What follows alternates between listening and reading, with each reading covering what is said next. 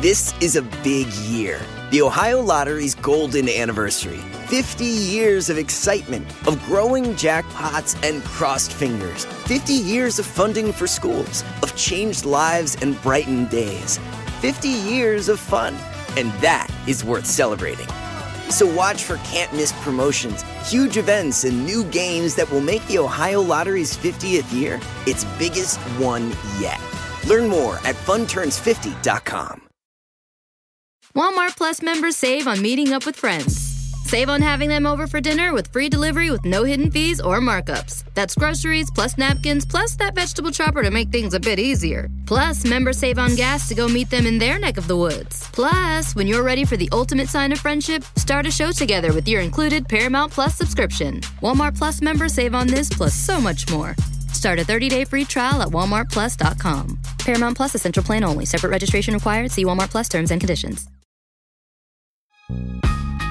This isn't your average business podcast, and he's not your average host. This is the James Altucher Show.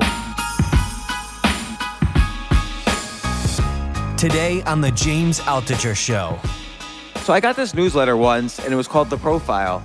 And a lot of the profiles actually were people who had been on the podcast. And it's been such a pleasure. She basically, in just a few pages, reaches the essence of who these people are and then has links to all sorts of other profiles of them. But she summarizes all of them and then she gives her takeaways, almost like a podcast that's in text. Like it's so, I enjoy reading this newsletter so much, once or twice a week. And I highly recommend people subscribe to it. But Polina Pompliano, author of this newsletter, The Profile, is on the podcast now. And we talk about all her best profiles and what she looks for and what she's learned. And such a pleasure to talk to Polina. So here she is.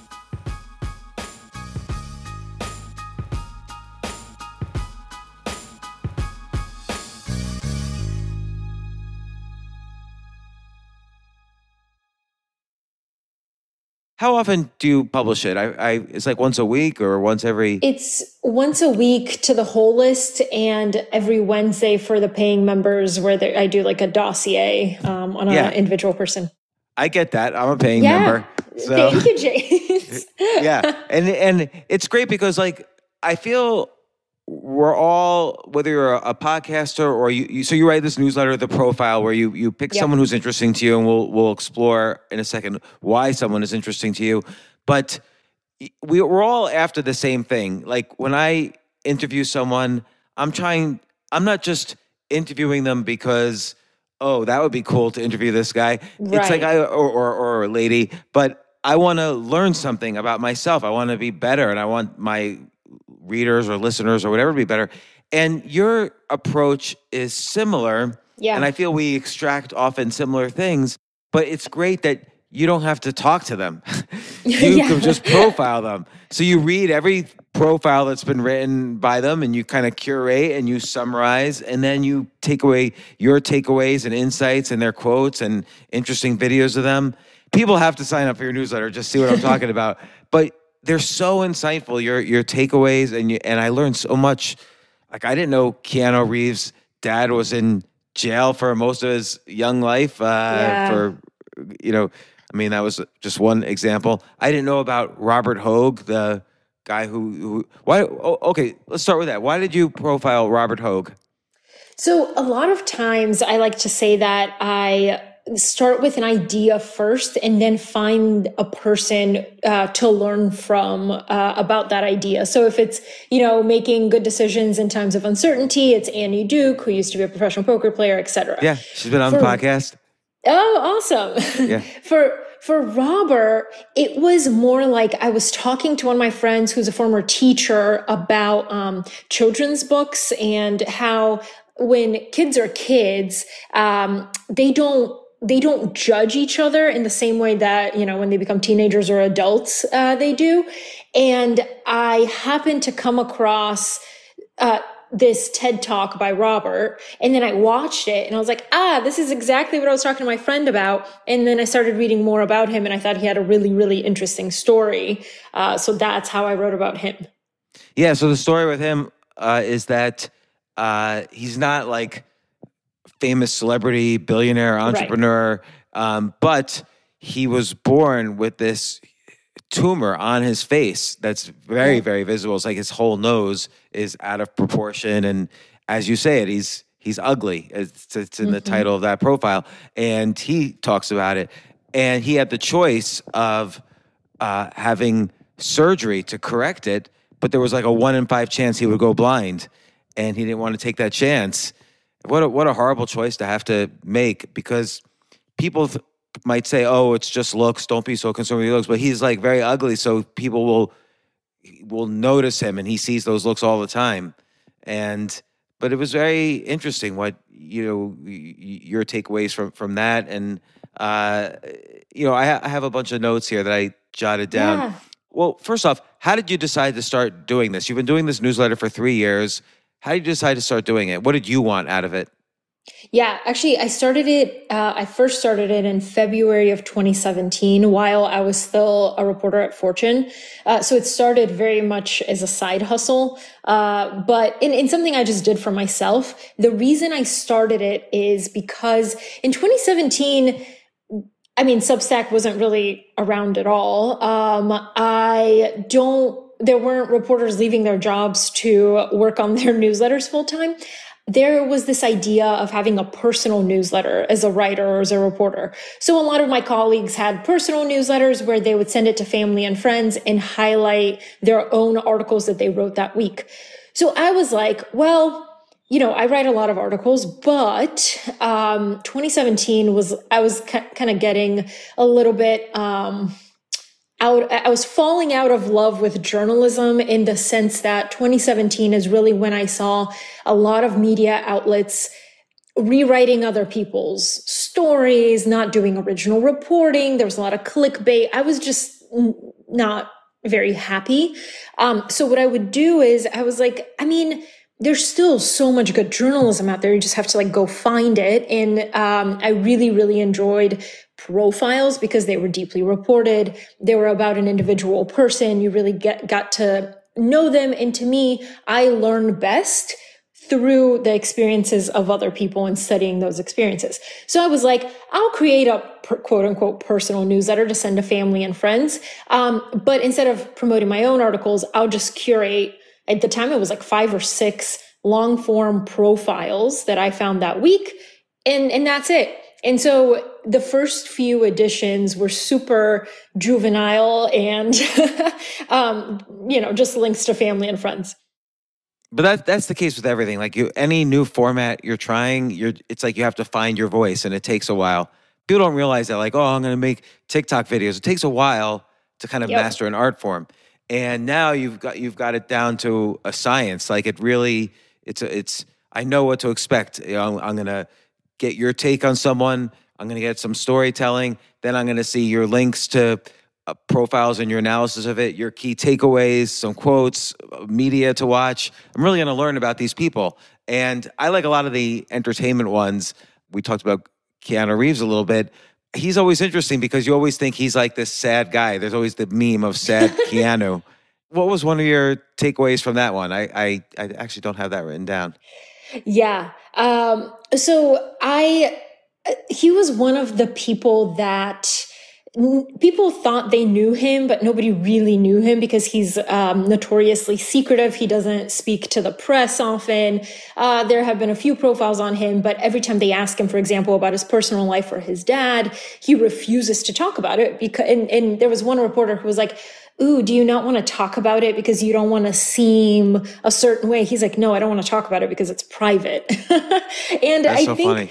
Yeah, and I, I think that there's this like perception we have of celebrities, and he's just a person who happened to get famous. Like he is just a normal human. Um, I recently uh, tweeted about this that he has a lot of money. Um, I think he's worth over $360 million, which is a lot of money. Um, but he believes in using he believes in using money with a purpose. So um so when they were filming the matrix sequels he gave a percentage of his own profits to the costume design team and the special effects team because he's like why don't they get a share of the profits given that they i think that they are the ones who made the movie? Another time he gave um, up some of his own salary so that al pacino could be in the devil's advocate so the producers could afford him. He wanted to work with him. Um, he did the same thing on the replacement so he could work with gene hackman. So it's it's th- those are the stories that typically don't make the news and i don't particularly think he wants them to make the news. Uh, for example he's one of the largest donors to a children's cancer research hospital and for a long time nobody knew that and then somehow a reporter found that out. But i I don't know. I just find him a very genuine person. Um, so I that's that's one of the things that I really learned about him. Well, I feel like you you bring out the genuine in all the profiles that you that you work on because so many times people overthink how do people perceive me? Like what's Yes. my personal you know, I, I remember about 10 years ago I started hearing the phrase, what's your personal brand? And it always made me pause because I think, okay, well, like Coca-Cola has a brand, but it's a, a brand is a, a lie. There's the brand and then there's a reality. As as Steve Jobs put it, it's it's sugared water. And but their brand makes it seem like, oh, we're exciting, it gives you energy, it's you know, it's Coca-Cola. So so there's always this disconnect between someone's personal brand and who they really are. But I think Yes. when you see with these profiles, like, you know, like Tyler Perry, who's done like I feel like he's done a billion movies that, that he has. like he he makes a movie for like fifteen million dollars and box office does eighty million, and he keeps doing it over and over again and is extremely successful that way. But uh, you you brought to life that he started out struggling. No one thought he could do it. His first scripts were horrible. He started writing plays. Uh, he, he began writing scripts while selling cars and working as a bill collector. And you know he he you know these people really have to go through something before they're successful. Absolutely. And and I think so I get a lot of flack and I don't know if you do as well because you use the word success to describe your podcast sometimes too. Um I say that like I and I the profile studies the most successful people in the world and people often get really upset about the word success because they have this idea in their head that they associate it with financial success or something like that. And and the, the whole point is i wrote about this last week success is very it's deeply personal and it's all about how you define it. So what you just said like to me a successful person is someone who has succeeded, failed, learned, and then rebuilt themselves or their career or whatever they were working on again. And Tyler Perry is a perfect example of somebody like that. What was like a deep failure that he had, you know, along the way to success? So there's always the kind of classic origin story where, oh, you come from humble beginnings, you fail at first, and then you succeed. And it seems like a straight line. But really, it's a lot more volatile than that. Like, what were some of his, you know, hills and valleys? Yeah, I, he had a lot of like little um little wins along the way, but no real big success. Um and I think for him it was he got um when he would write a screenplay or a film or something like that, so many times people would reject it and he said that what he learned from that experience is that it's actually a good thing to be underestimated because they were like you can own this. We don't want any part of this. And this is how he ended up owning his entire creative output, which then made him a billionaire, which is something he never thought, you know, he, he would be one day. He's very interesting because he's obsessed with ownership. Like he Yes. owns, I don't know what all the things he owns, but he like owns a studio. He owns, he like not only owns the rights to all his creative works, but Yes. he owns the whole process. He's like vertical and horizontally owning everything. Why do you think ownership is so important to him? Like I, ownership's never been important to me, but maybe it should be more important to me. Maybe that's why I go broke all the time is because ownership's not important to me. No, I think um, yeah, he I, he he's created one of the most valuable individually owned libraries in Hollywood, and that's because so many people just like didn't want to own any part of what he was doing. So he ended up. It was kind of like not by design that he ended up owning this, but um, he learned this from Oprah. Uh, when he was little, because she is a really big proponent of ownership and owning your uh, creative output. So and that's that's kind of the other lesson is like when he was so young he didn't have any mentors around him or people to look up to. And he has he makes it a really big deal to be like i learned this about ownership from oprah by coming home after school and like watching her show. You don't have to know your mentors in order to be affected by them. Yeah and it's an interesting thing because there's like there's like a DNA of success, and in that DNA is the word mentorship. And people say, and I've even written like, you know, you need to find a mentor, but I've also said it could be a virtual mentor. It could be Absolutely. someone who lectures on YouTube or or a, a book, you know, a set of books that you really love. And because it's hard for people when they come from, you know, humble beginnings or when they're first starting out to have like this great mentor that's gonna like the Obi-Wan Kenobi that that's gonna lead them to save the universe and I think Tyler Perry makes a great point that you're you're you know learn sometimes it's good not to have an in-person mentor yes. because there's often and Robert Greene talks about that in his books like there's often competition between the mentor and the mentee and that could end up being a, a dangerous relationship.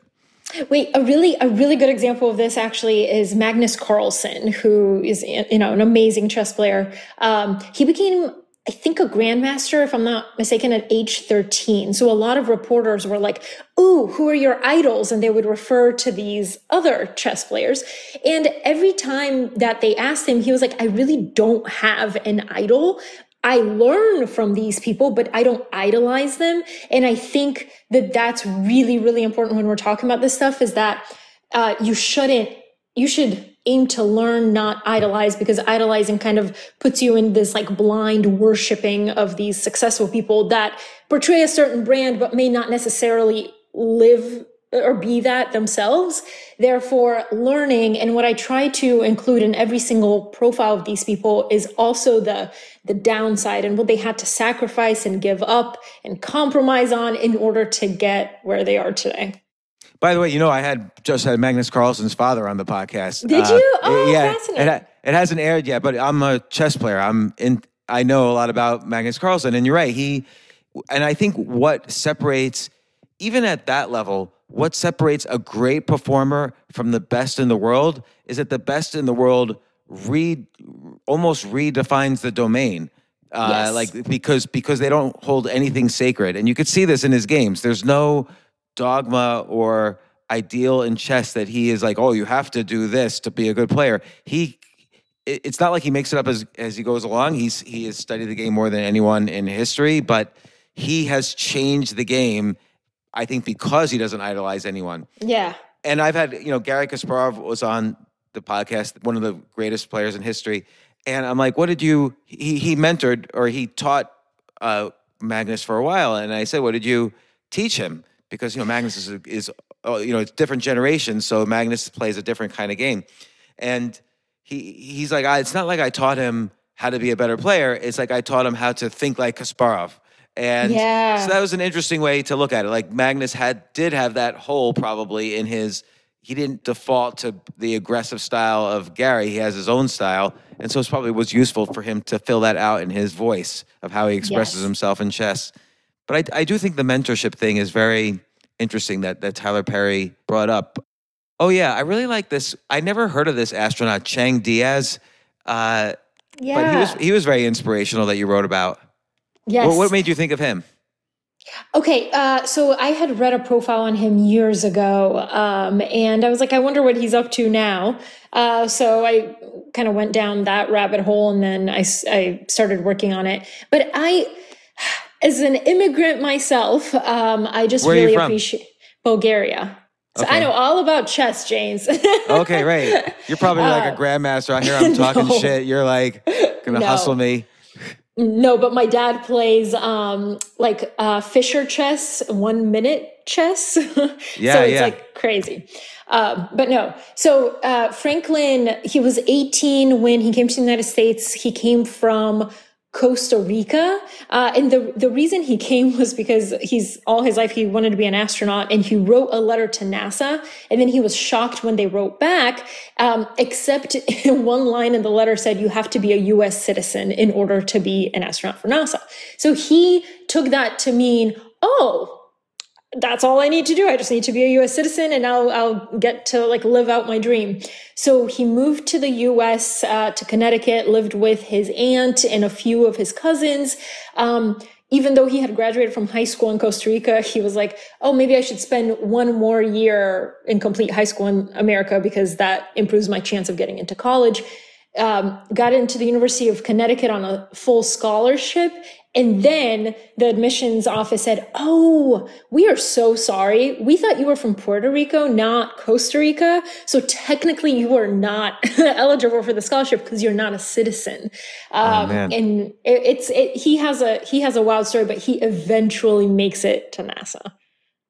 Yeah, and then I, I like a lot of the things he says. Like um, uh, this is this is very interesting because this this in an odd way works in entrepreneurship. One quote of his, uh, one of his professors. Uh, y- I'm quoting you, quoting Yeah. him, but he says one of his professors told him, "If your experiment works perfectly, then you've learned nothing." I guess it was a science professor.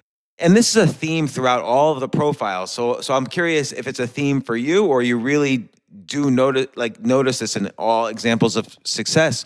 But you only learn from not like total abject failure, but you learn from losing. You learn from the times you feel bad. And that's the common thread, th- I think, through all 100% of your profiles.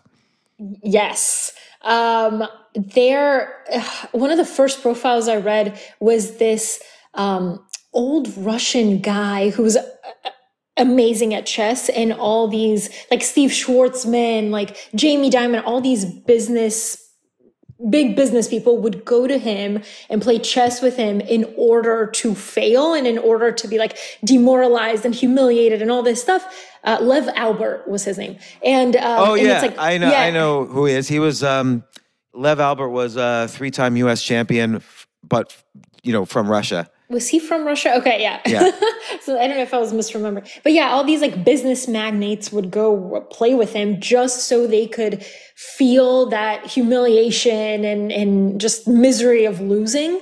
Uh, and I think that when you have a lot of successes back to back, there is a tendency to become stagnant and complacent. So a lot of these people look for these things this late in their career. But in the beginning, I mean, you look at people like Sara Blakely, um, and the reason I think you'll see failure as a recurring theme throughout all these dossiers and, and deep dives is because I'm just fascinated how one person can take a failure to mean one thing and another person can take it to mean something completely different.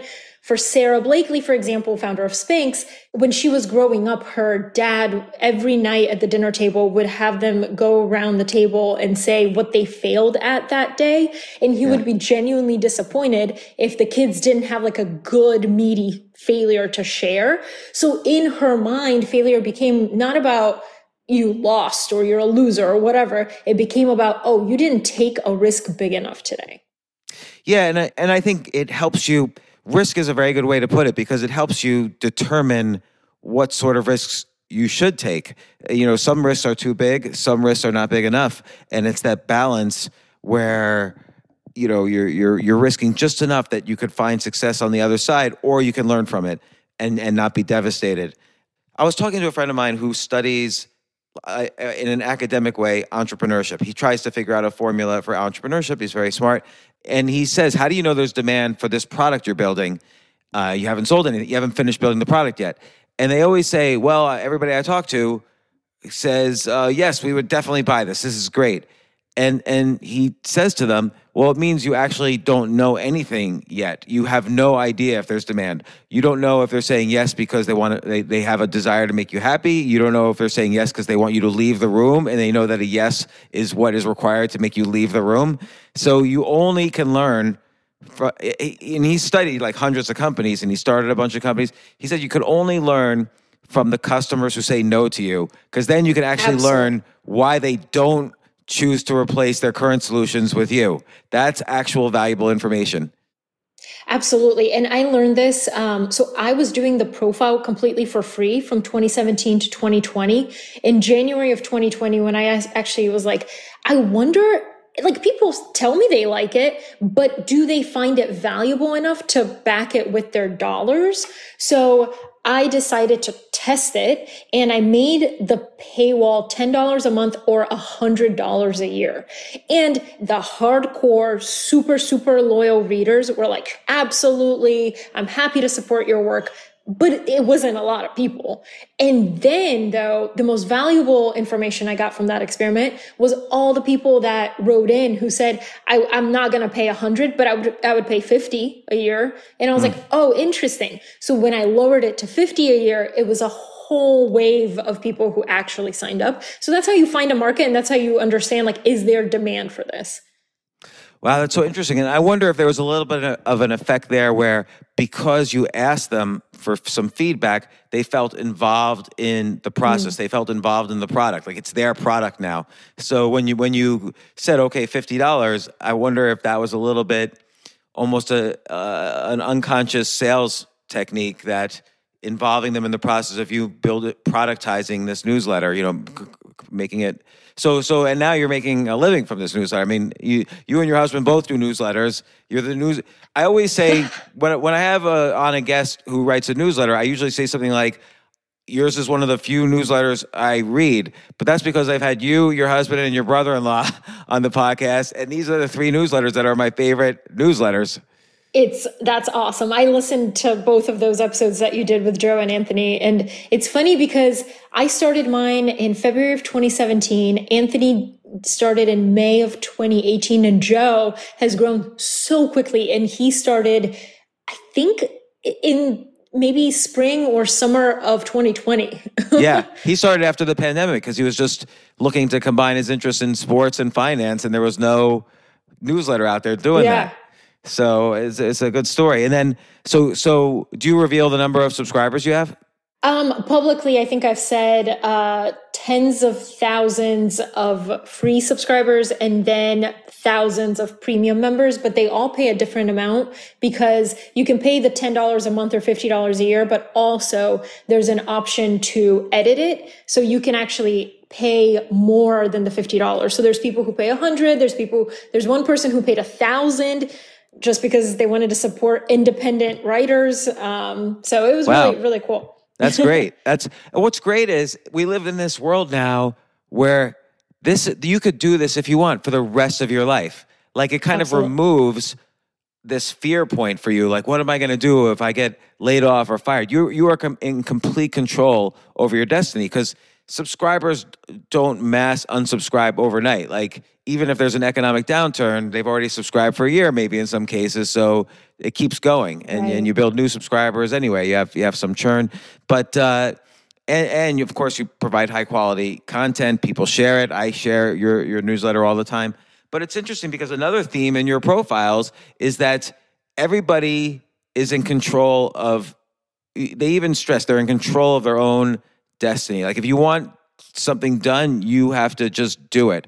Uh, let me see. I wrote I wrote this quote down. I have no idea who said it. Always bet on yourself or invest in yourself. Somebody must have said that in one of your in one of the profiles. But this was a theme in a lot of people is that you have to take the action yourself. Tyler Perry had to own his own studio in order to be a, a movie director. Uh, he had to start his own studio they didn't wait to be chosen by someone else to be successful. They kind of yeah. had to, had to really prove themselves first before anyone would notice them. A lot of times people think it's the reverse, but success is actually no one no one's going to wake up and say I want to make you famous or I want to make you a successful songwriter or whatever. Uh, or I think Vince Gilligan was another one, uh, the guy who wrote uh, the yep. TV series Breaking Bad. Nobody wanted to do Breaking Bad. They they didn't want to do a show about a guy who who go is constantly change his personality kind of morphs through the series, and it's a show about a, a guy who makes a meth lab. Like they felt that was too controversial, so he had to really just you know be resilient and persevere, and and that, that there's the it's sort of like failure, perseverance doing it yourself, trying not to rely on too many other people, knowing how to take risks through small experiments. These are like a lot of themes among the hundreds of people you've profiled. That's really well put. um, the the bet on yourself uh, that actually that came when i was trying to make the decision of whether i should stay at fortune w- where i liked my job uh, and i had a lot of autonomy and I, I, I really enjoyed it or leave and uh, do the profile full time. And it, it, at first it seemed like a crazy idea but the more i thought about it the more i couldn't stop thinking about it. So i was like i feel like i'll at fortune i write about entrepreneurship with the profile i'll be living it um, so one of my uh, concerns was, oh my God, but what if I can't make enough money or I'm not good at it or I fall flat on my face, etc.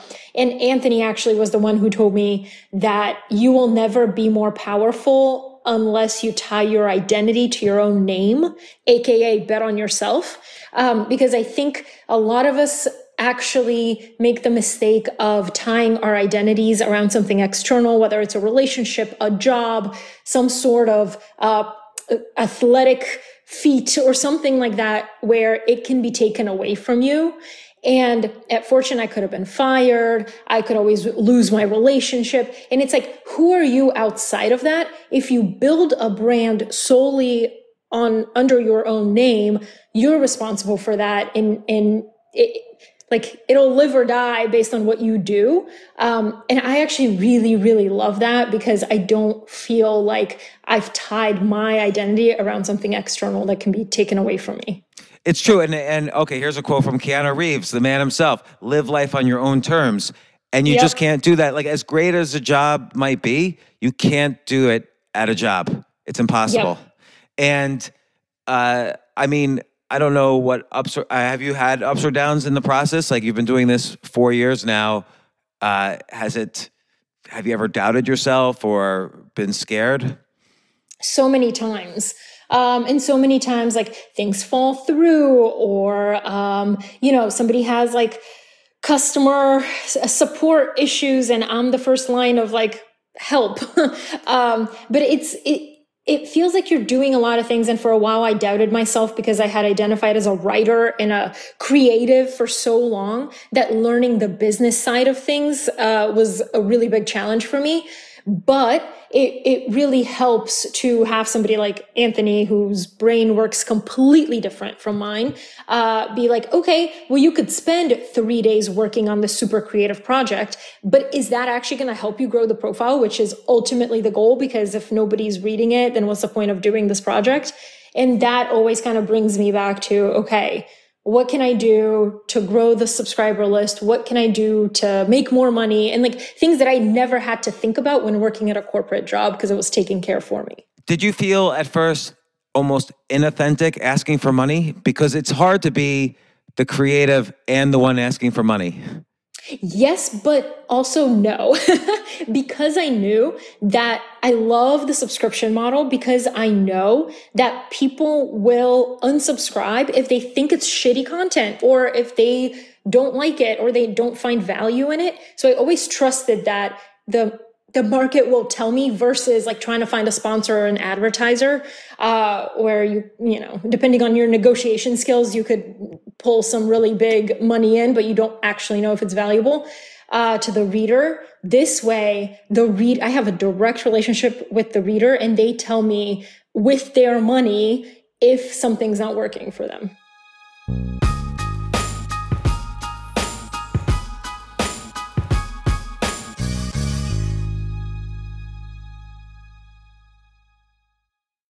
I have to say, Airbnb has changed my life. I just love staying in Airbnbs. Like in about a month, I'm going to Cocoa Beach, which is right next to Cape Canaveral. I'm going to watch some rocket launches. I'm going to, of course, be staying in a very nice Airbnb on the beach. And it's just such a great experience. Like the whole world is available to us now because of Airbnb. But whenever I'm at an Airbnb, I always realize, you know, I the home that I left to come to this Airbnb, I could be making money on that right now by hosting and and being an Airbnb myself. So, and I've known people. I had a friend who basically, you know, made a living from turning his home into an Airbnb.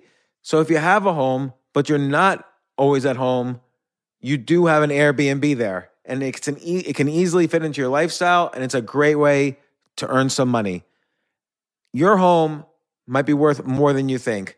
Find out how much at airbnb.com slash host.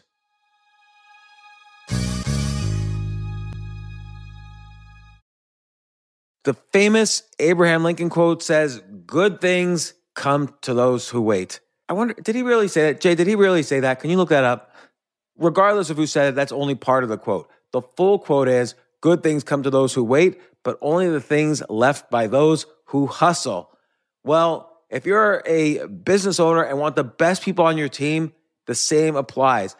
Uh, and listen, I've interviewed 1,500 people now and a lot of entrepreneurs. I can safely say the one thing consistent among all entrepreneurs and CEOs, the, the successful ones, is that it's all about the people you surround yourself. You, if you hire well, you're going to have a great business. And, you know, thankfully, ZipRecruiter puts the hustle in your hiring. So you find qualified candidates fast. This is so important. And I, I want you to try it. You could try it as a um, potential employer or employee. You could try it for free at ziprecruiter.com slash James. ZipRecruiter's smart technology finds top talent for your roles right away. Immediately after you post your job, if you're hiring, ZipRecruiter's matching technology starts showing you qualified people for it. And I will tell you that I signed up on ZipRecruiter as a potential employee. You know, I just wanted to see how it works. And right away, it started matching me with really amazing potential employers. So give it a try at ziprecruiter.com slash James. Let ZipRecruiter give you the hiring hustle you need. See why four out of five employers who post on ZipRecruiter get a quality candidate within the first day. Just go to ziprecruiter.com slash James to try it for free. Again, that's ziprecruiter.com slash James. ZipRecruiter, the smartest way to hire.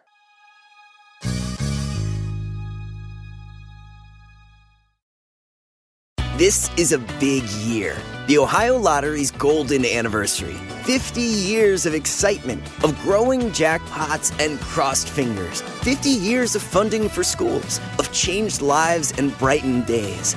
50 years of fun. And that is worth celebrating. So watch for can't miss promotions, huge events, and new games that will make the Ohio Lottery's 50th year its biggest one yet. Learn more at funturns50.com. I had a free newsletter forever and still do. And then I started charging for some newsletter content.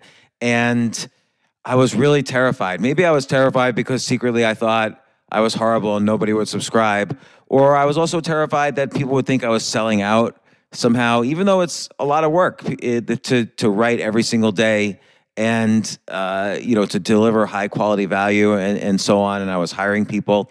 But have you ever what about on the creative side? Like have you ever felt a little burnt out you know sticking to the schedule?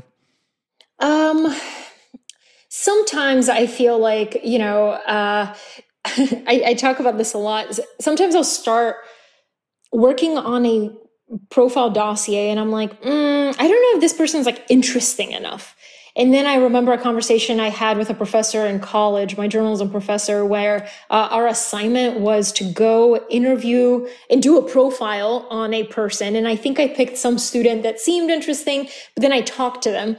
And then I came back to my professor and I said, I can't do it. I need to switch. I need to switch the person that I'm doing. And he was like, why? And I said, because they are the most boring person on the planet that I somehow picked and I, I can't get anything out of it. And he said, nobody is inherently boring. It just means that you haven't asked the right questions yet. So that's stayed with me forever. So every time I feel like, ooh, I'm burnt out or I don't have time or this person doesn't seem interesting, I always think back to that. Um, and I remember why I'm doing it. And a lot of times these are a lot of work. They take a lot of time, but sometimes they materialize into real interviews. So I did a dossier on Danny Meyer. I had never talked to him before. And then he messaged me, said he liked it. And now I have an interview scheduled with him in a few weeks. So it's like, seeing seeing the outcome of the work uh, is really really rewarding. Yeah, and you know it's it, it's interesting because again, you get the chance to learn for yourself. Like, do you feel like your life has improved based on Absolutely. on the hundreds of like if you had never done all of these profiles? And and again, what I really like is you you you write about your takeaways from each one. I feel like maybe I should have done that more with the podcast because sometimes I forget what I learned and I never write, write it down or sometimes I write it down sometimes I don't and but but nowadays I usually try to get at least one thing that's going to change my life from each interview I do. I love that. Yeah, and I think the the reason to me it's not a like I, I, don't foresee myself burning out is because this is genuinely the way that I learn. Uh, and I've always done this. When I first moved to New York, I looked up Sara Blakely's career path because I was making $34,000 a year working at a media startup. And I was like, I don't, I don't know. I can't, I can barely afford to live in New York City. Like, what am I doing? Had this existential crisis. Whenever, when I, when I started learning about Sara Blakely and reading her story and, and listening to interviews and all this stuff, it just completely, um, changed my mindset and helped me think like you have this long road ahead of you. You can learn these things from this person and apply them to your own life. That's why I love podcasts like yours. I've listened to them for such a long time because it uh, I learn from people's experiences. So the profile is nothing but just my notes on the things that I do anyway. okay, so you've listened to my podcast. Plus, you you're you're an expert on all these this diverse group of high peak performers, which is a, a category that I focus on in the the podcast. The difference is, and I, I'm jealous of your technique because you get to just dive down whatever rabbit hole you want. I have just like an hour or whatever to interview somebody and I like your I would rather talk about somebody than interview them I think in many cases cuz interviewing's hard. And uh, uh, but I like reading about people and learning about them. What what advice would you give me from from an you're an expert profiler. What advice would you give me for my podcast? The thing that people repeat is often the thing that they have thought the most about or the thing that they want the world to see. Um, I when I did uh, a deep dive on Kris Jenner of the Kardashians, I never thought I had anything to learn from Kris Jenner. She's absolutely fascinating. And the more I listened to interviews she'd done, the more I realized that the one constant in all of her interviews is that she loves to reiterate that when people say no, it just means that, you know, she's like that much closer to a yes, or she hasn't done her job, or something like that.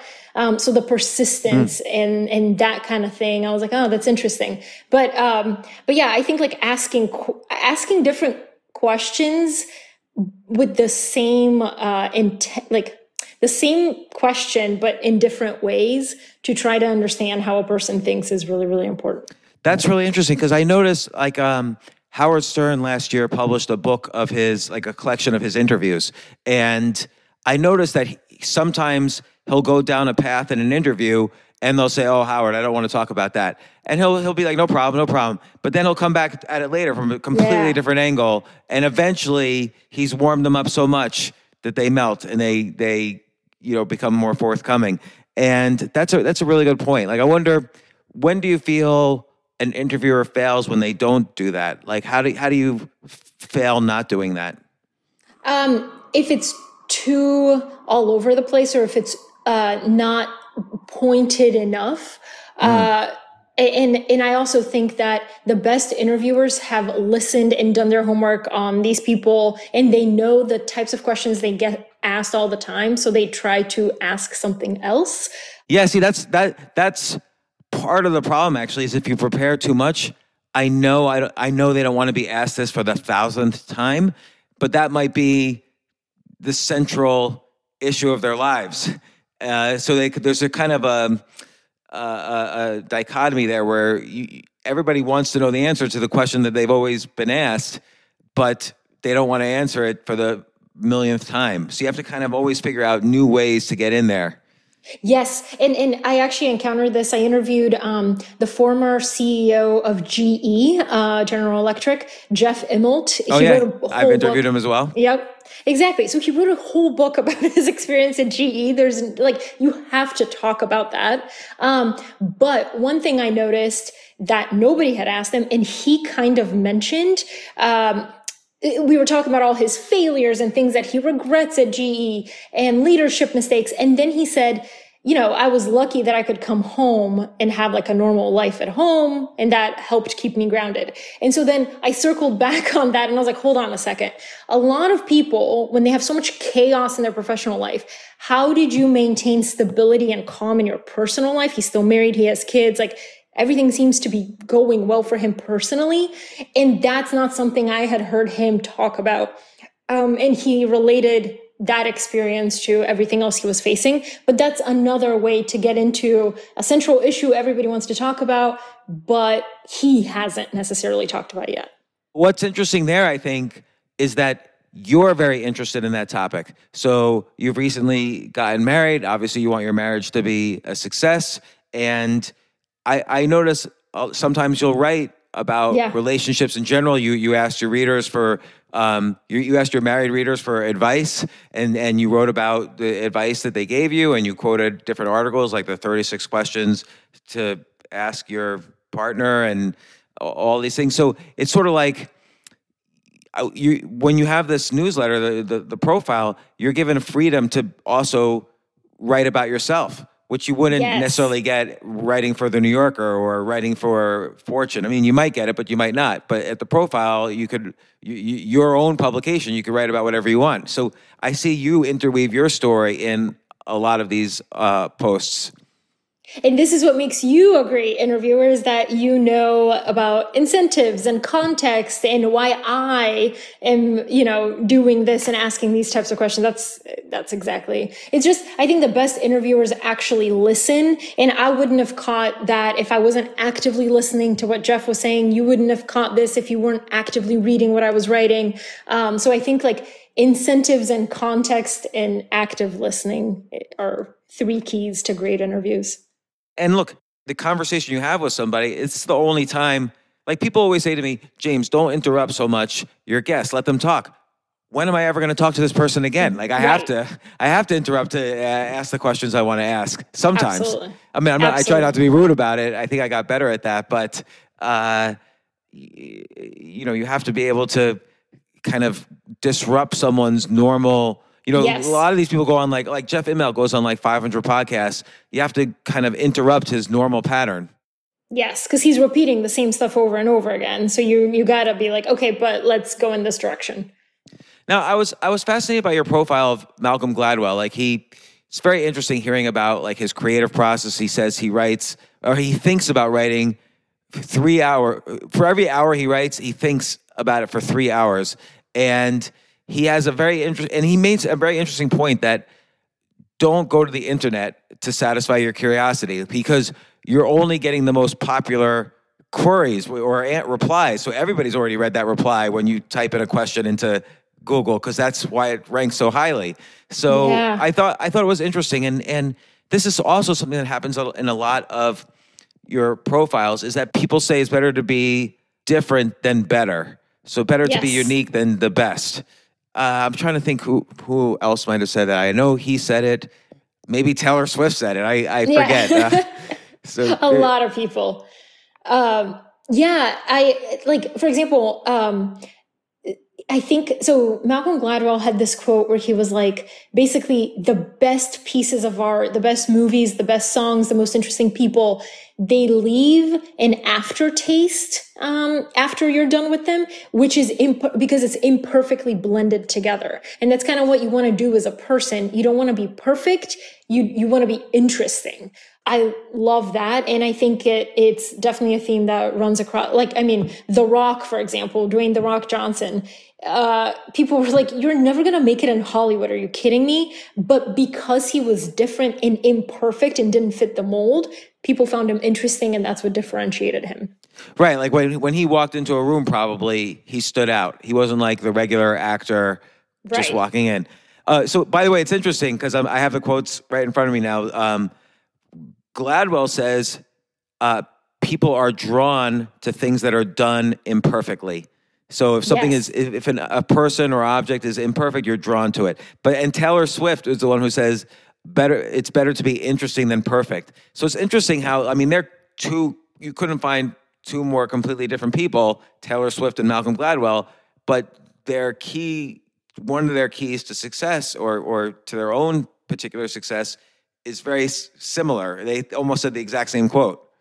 Yes. And Taylor Swift actually, I just remembered, she had this song that went viral because people kept, the, the lyrics sounded like she was saying, uh, Starbucks lovers, but because of that imperfection, it kept it at number one for a very, for nine weeks straight, I think. And she knows that. She was like, it was imperfectly done. Technically, it's a fault on my end because people didn't hear it right, but it helped give it character. That's so interesting. Like, uh, there's a book that just came out in the past month or so by Jonah Ler- Lehrer, I think you say his name, uh, called, I think it's called Mystery.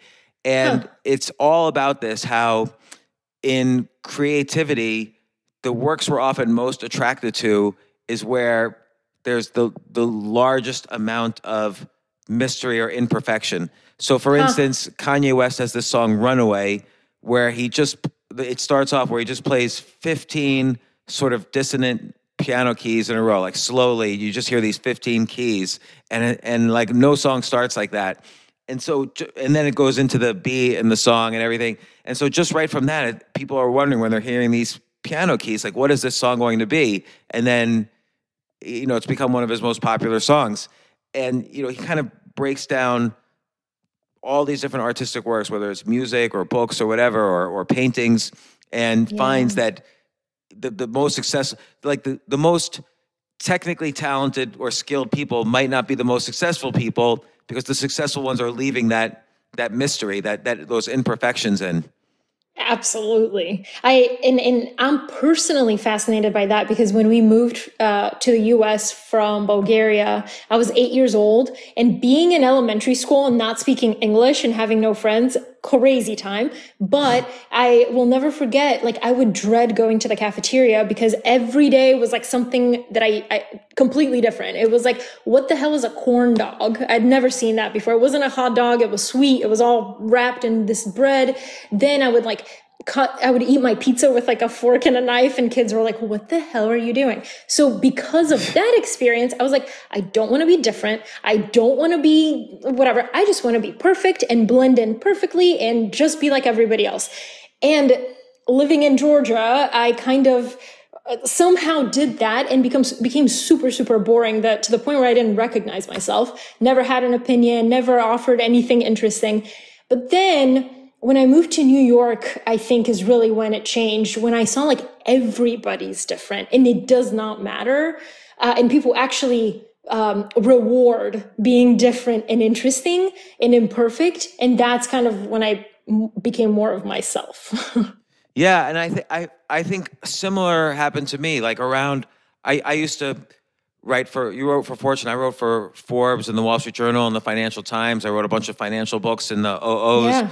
But then finally, I got sick of seeing all these people on CNBC or wherever where they're, they're acting like they're big hedge fund managers, but I know that secretly they're they're dead broke and they're just trying to make ends meet and you know by being a financial pundit or whatever and so i didn't i never write about anybody else i always write about me when i'm saying something negative and Yeah. so i just started admi- just admitting you know the times i've been broke and and you know how much specifically like how much money i lost and and what other things personally and emotionally i lost and and i found people much more once you start really writing and really revealing yourself that's when you start really connecting with people Absolutely. And i wonder if you noticed that like doing the profile it's probably been a huge pleasure for you during the profile as opposed to writing an article for Yeah. fortune or, or wherever because you get to put yourself in it Yeah, I love it. I never thought I would, but it's it's helped me better organize my thoughts and clarify my thinking whereas before i would just read things and be like i don't know how i feel about that but now i actually have an opportunity to like deeply think about do i agree or disagree with this person what mental models are they using and how can i apply it to my own life it's been fantastic like what have you learned from some of these amazing people that you've successfully over and over again applied okay there's one. It's astronaut Chris Hadfield. He always he love that guy. Yes, he's saying Space Oddity in space. He's been on my podcast. Yes, he said um, basically nothing is in or things aren't scary. People get scared. So when you're little and you're learning to ride a bike. Uh, you're scared of the bike because it's this dangerous thing. You could fall off of it. A thousand things could go wrong. But uh, over time, as you become more skilled, you get better and the danger of the bike never actually changes so as dangerous as it always was it's just you are not no longer scared of it so that's one that i think about often did you ever see the movie and it, wasn't a popular movie it's like kind of a teenage movie uh, the, the map of tiny perfect things? No. So it's it's kind of as a groundhog day premise this this kid a teenager lives the same day over and over again and then he runs into a girl who lives the same day over and over again. And they both kind of start off really pessimistic and they're not helpful to other people and they just kind of enjoy themselves living the same day over and over again and all the things they could do knowing what's going to happen that day. Yeah. But then it suddenly he has a change of attitude. You know, he goes through the arc of the hero. He has a change of attitude and he starts really getting involved in people's lives and helping people and enjoying helping people. And the day no longer becomes monotonous. Like we're used to it just being monotonous, the same thing every day. But the day, each day becomes completely different because his perception of the day changes. And I thought it was a really beautiful message in the movie. I love that. That's exactly right. You know, when you wrote, um, you wrote one article too, and, and again, this is what I appreciate about your newsletter is that you're not just trying to find someone to write about. You also write about, like, here, here's an article: eleven practical pieces of advice I'd give my younger self. And I love this idea of taking mental breaks throughout the day. So you say, for instance, you exercise for about 30 minutes in the afternoon. You'll take a walk uh, with Anthony in the evening for about 45 minutes to an hour. And these mental yeah. breaks are, are helpful. And uh, other people have recommended that. In any case, I like that idea of, t- I, sometimes I think I don't take enough mental breaks during the day. I'm just in meeting to meeting to meeting. And I think you said Daniel Ek, the founder of Spotify, yeah uh, maxes out at three meetings a day, two or three meetings a day. Yep. it goes back to what Malcolm Gladwell said of you you have to spend more time thinking about what you're going to write or work on than actually working on it because um, you, you get burnt out. Like I, I can't sit here for eight hours a day and just stare at a blank screen um, and try to figure out what to write about. As I walk, as I exercise, I listen to podcasts, I hear different ideas, I talk to different people. That's kind of, uh, it, it helps me like, again, clarify my ideas and put it into writing. Now, has there anything that's surprised you that you've learned from these people that you've then incorporated into your life? Was there, because because it does uh, seem to me after doing like hundreds and hundreds of these there really is a common thread that successful people have. There's not there's not a if you take kind of again what what the DNA is that makes them who they are. It's very similar whether it's Sara Blakely or mm-hmm. Kareem Abdul-Jabbar or whoever. There's very similar attributes throughout. Uh, but is there anything that surprised you? I think the one that surprised me that is common among the most exceptional people. It's that, I mean, you will inevitably fail at some point at something. It's the people who don't fall into obscurity are the people who um, know that they can always reinvent themselves. Whether it's Martha Stewart with being charged for yeah. insider trading, going to prison, coming back and doing a whole other, eh, you know, rebuilding everything and doing it again over and over and over again. She's in NFTs now. She was in CBD with Snoop Dogg. Like she's done a lot of different chapters, which has made her relevant to my grandmother, my mother, and now my generation. That's really, really rare. And that's the one thing that I found common across all these people. Yeah, and like think about her example also like it took years. Like yeah. she had to go to jail first. So that was like a year. I don't know how long she was in jail. And then it's not like people say, "Okay, you did your time. Let, us put you back on top now." She had to really earn Yep. the whether she had earned their distrust is another story. Like it's unclear whether she really should have been convicted of anything, but uh, she had to really earn her public's trust again, and that takes a long time. Like she had to really sit there in pain for a long time, and you feel that pain, Absolutely. and it, it is interesting. And the, uh, failure sucks. Like nobody wants to fail. Like it's the worst feeling in the world. Yeah. But when you when you fail and you come through with the other side, it it actually feels very sublime almost. It feels really good. So Yep. that that's that's the benefit of it of learning from it. You you finally learn something you didn't know, which is oh I could fail at this. So I used to someone could say oh I used to succeed at everything. I was really thrown off when I failed. I you know you feel like dropping out. You feel like disappearing and hiding. So Absolutely. you you know what you know what uh, I was surprised by was you know just interviewing lots of people is how and this is going to sound a little odd but how hugely charismatic they are. So like a lot of times I'll interview somebody and afterwards I'll be thinking to myself, am I Tyra Banks' best friend right now? like are we like besties? Is that are we going to start calling each other on the phone? like I'll think that about every guest and Yep. they're just in many cases and I'm not saying this in a bad way, they they just know how to turn on like this huge pipe of charisma that they aim right at you. But it's also because I think you're a person who genuinely thinks that there's something to learn from everyone. One time, uh, I was on a podcast and they asked me, Are you ever turned off by someone because they're like very closed minded, or you don't want to profile them because you think that they're a certain type of person? And I, and I genuinely believe that no matter what you've done and what kind of person people say that you are, there is something to learn from your life experience for other people. So I never go into conversations thinking that.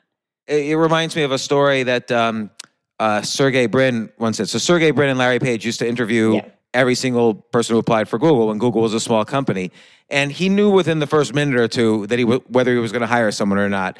And but the interview was like forty five minutes to an hour. So if he wasn't going to hire them. He would make it his focus of that hour to make sure he learns at least one thing from that person. Because even though he wasn't, they weren't good enough to be hired. They everybody was good enough to learn something from. Exactly. And again, what what I also like how and and this this is related to one of the quotes from uh, the astronaut Chang Diaz. Yeah. Take small risks frequently rather than huge risks seldom. And this is a philosophy I very much believe in. I wrote about this in my last book, the idea of taking small experiments and, and making your life like more experimental. But I feel like you do this a lot with the the profile because you you play with format. You you don't have one strict format that you stick to. Yeah, yeah, and I I'm I'm trying to uh, kind of I uh, when I started doing when I started working on it full time last year, I did a seven part series where I interviewed small business owners um, about like it was in the beginning of the pandemic, and I was like, so what are you doing? And I caught them at a really interesting time because it had just started and the the, the shutdown mandates were just now starting. So you know, I thought to like follow up with them and I added some notes on top of their thing, but that was that was a format I had never tried before, um, and people liked it. So now I'm like, okay, what can I? What kind of series can I do to do that more? Uh, it's just it's so easy to fall into a routine where you're not changing or experimenting at all, and that's when I get bored, and that's when I notice a lot of like stagnation in terms of subscribers. So I I think that's a really great idea to try again. What experiments have you done lately, or you're thinking of doing? Like what what what's something that's what, what's going on at the profile? Yeah. So one thing I've thought about is doing so I've I've written all these things, right? But how can you actually turn them into something people can use practically? So I've been thinking about doing something like the profile school or a course or something like that, where you take these things and you make it super, super practical, uh, and people can learn about all these concepts, but from actual people. Uh, so I'm playing with that. I, I love that idea, and I wonder how you can experiment with it, like because you have your takeaways that you have in Yeah. in each dossier edition. I wonder if you. I wonder if you actually wrote an article that was the curriculum, but not the course. You know what I mean? So, like, here's what I'm thinking of teaching. You know, why wouldn't you take this? That's a great idea. Yeah. Uh, yeah. I have like a very loose plan of it. Last year, I did a one hour webinar uh, focused on creativity, and I took different ideas on creativity from different people and I uh, distilled it into a one hour webinar where people came on Zoom and I taught. Uh, it can be so much better, but it was a very rough version of what I envision it to be one day. What What do you think is the essence of creativity? If you had to, if you had to say it in one sentence, independent thought. the Yeah. most creative and original people are probably the ones that we consider radical and crazy and insane. Those are the people that are super, super creative. The the most creative person that I've encountered uh, is a chef named Grant Achatz. Have you heard of him? no. Yeah, uh, he created he um, he created Alinea, which is a very innovative um, restaurant in Chicago, and it was the number one restaurant in the world for a while. But basically, he gets inspiration from anywhere, uh, whether it's a museum or seeing like leaves fall from a tree, and then he goes back to first principles where he's like, who says that we have to eat from a plate and with a fork and a knife? Like, who says that? And he doesn't want to be dictated by what plate manufacturers have said you have to do and how you have to dine. So the entire uh, tablecloth is made to look like a piece of art, and people eat directly from it. They eat with their hands. Then he was like, why, you know, the, the actual act of eating, like putting a spoon or a fork to your mouth has not been revolutionized in a very long time. So he was like, why can't we eat food that floats? So he created something that was like a balloon that floated to you and you could eat it in a different way than you were used to. So all the like the breaking of the monotony of the everyday life, like that's what that that's what makes him so creative. That's interesting. I would say it's not only independent thought; it's being. It sounds like he's also exposed to lots of different ideas from different Yes. cultures and so on. And it's like, oh, they do that over there. Why can't we do that over here? So he's able to connect disparate ideas. and- Exactly. and- From different disciplines. Yeah. So that's that that's really interesting. So you're I have to say, Polina, your your newsletter inspires me. I myself I feel I've been a little burnt out lately and it's rarely ever happened to me before, like this first time in 20 years maybe. And reading your reading the profile has kind of sparked some Aw. ideas in me. So I'm um really glad that that you came on. I've since you I first much, read your newsletter, I've been wanting to have you on. I think it's a great newsletter. I learned so much from it. I'm just going to read off some of your archives. Uh, uh, let's here's here's an art, one you did on Charlie Munger, and that's the thing too. You don't you don't limit yourselves to yourself to one category. Like here's a a, a billionaire businessman. Here's The Rock. Here here's uh uh you know there's Malcolm Gladwell. There's Daniel Ek. There's uh Bitcoin people, uh, of course, because Anthony. Uh, yeah. Oh, I haven't read this one. I have to read this one. The Crypto Queen Who Scammed the World. That sounds great. yeah. But yeah, so many interesting ones. And then in between them, and there, of course, I really like the Tyler Perry one because I didn't know anything about him. I just knew he had a, an, a unique approach to filmmaking. And uh, so I was glad. These are the, like, you don't have to read an entire biography either. Like, I love just, it takes me 10, 15 minutes and I'll read some of the, you know, you link to various other profiles of these, of the same people. So I'll read some of those. But it's like a good way to consume someone's life is reading your perspective on it in, in your newsletter. So I like that. Yeah. Thank you so much. I really appreciate it. Thanks again for coming on the podcast. And when you have your course, come on again and uh, and talk about it. We'll we'll talk about uh, whatever you want. You can come on anytime. You can talk about whatever you want. We'll do. Thank you so much. Thanks, Polina.